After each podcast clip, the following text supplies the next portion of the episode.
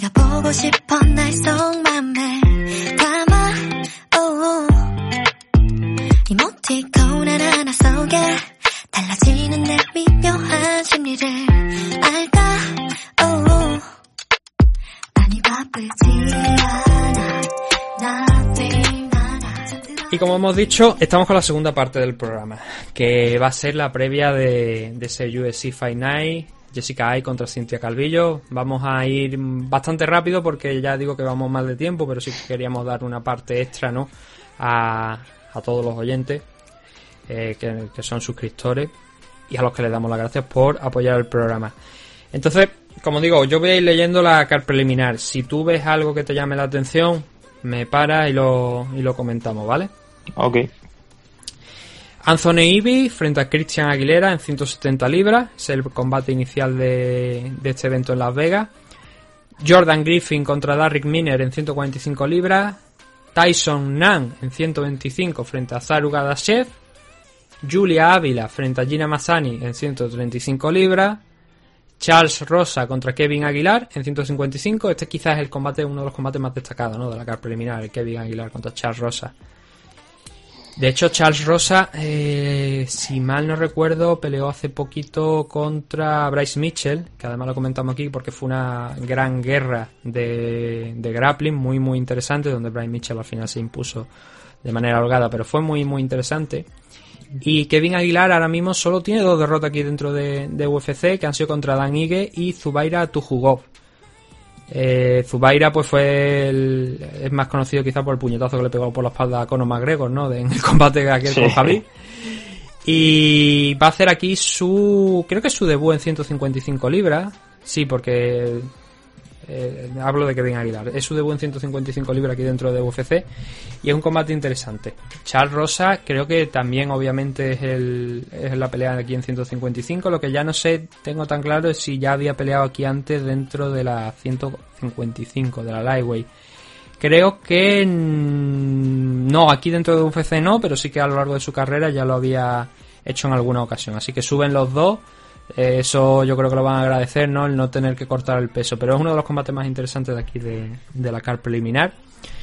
Luego en 125 libras en la división flyweight femenina tenemos a Marilla Gapova frente a Hannah Cypher. Antes he dicho en el programa anterior que iba a pelear en las próximas semanas. Pues mira, yo creía que eran las próximas, al final no lo vamos a encontrar aquí.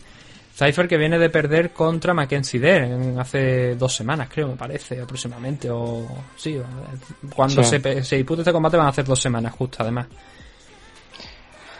Y Ahora con, sí. con esta historia del COVID y tal, los que tienen ganas de pelear están peleando, pero hasta con sus padres, tío, porque pelean de dos semanas en dos semanas, ¿eh? Me recuerda a, a, a nuestro Richie.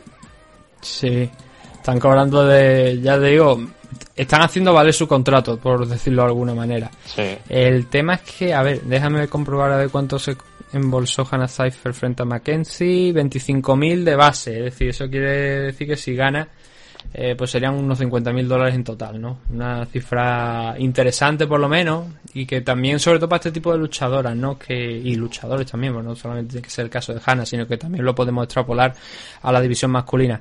Eh, no cobran mucho, pero claro, si pelean varias veces a lo largo de estos meses, pues por lo menos recuperan algo. Y eso le permite Sí. pues seguir adelante, pagar su entreno, pagar su equipo, pagar su, su suplemento alimenticio, ¿no? Que no salgan como John Jones, ¿no? Decía Pictograms. Y obvio, como digo, eso hay que pagarlo. Y eh, pues bueno, si Hannah Cypher pierde este fin de semana frente a Marilla Gapova, pues por lo menos otros 25.000 dólares que se van a embolsar, un total de 50.000. Seguramente la pondrán en la, en la puerta de salida, ¿no? Rumbo a cualquier otra compañía, pero al menos sus 50.000 dólares se lo lleva, ¿no? Que luego Se lo lleva, sí. tal se, le- se quedan menos, pero bueno, lo que es lo que hay. Jordan Espinosa frente a Mar de la Rosa en 135 libras, un combate también... No, bueno, este combate ya está dentro de la main card. Sí. Este Jordan Espinosa frente a Mar de la Rosa está dentro de la main card. El Mar de la Rosa es curioso también porque yo creo que se debe a, a la situación en la, en la que estamos, ¿no? Pero va a pelear en 135 cuando normalmente lo hemos visto en 125. No sé si es que las tres derrotas consecutivas que ha tenido en 125 le han llevado a de alguna manera, bien por decisión propia, bien porque UFC así lo ha determinado, el tener que subir a 135, o si es por, como estoy comentando, quizás por el- la situación actual en la que estamos, ¿no? De, de plena Yo creo que es más bien por, por la situación actual que estamos que, que, que hay muchos luchadores que están jugando en varias divisiones por eso. El tema es que, no, ya digo, creo que es eso. Creo que es eso porque Jordan Espinosa también es un tipo que está en 125 libras. Igual, nos estamos confundiendo. Normalmente esto se hace, esta- estas listas se hacen en función de lo que ponen en UFC. Pero, como digo, Jordan Espinosa también es un hombre que está rankeado en la división de 125, al igual que, bueno, ahora ya no está más de la Rosa, pero sí que lo ha estado, lo ha llegado a estar. Puede que sea eso. Yo, yo me decantaría también como, como, como dice Manu por eso de, bueno, el 125 no tienen que cortar tanto y como son al final dos flyweight, ¿qué más da? No, no va a haber diferencia. Sí. El siguiente de los combates, la main card, es Andre Philly frente a Charles Jourdain. Este puede ser uno de los combates. A ver, la, la esta card es, es mala. Rara.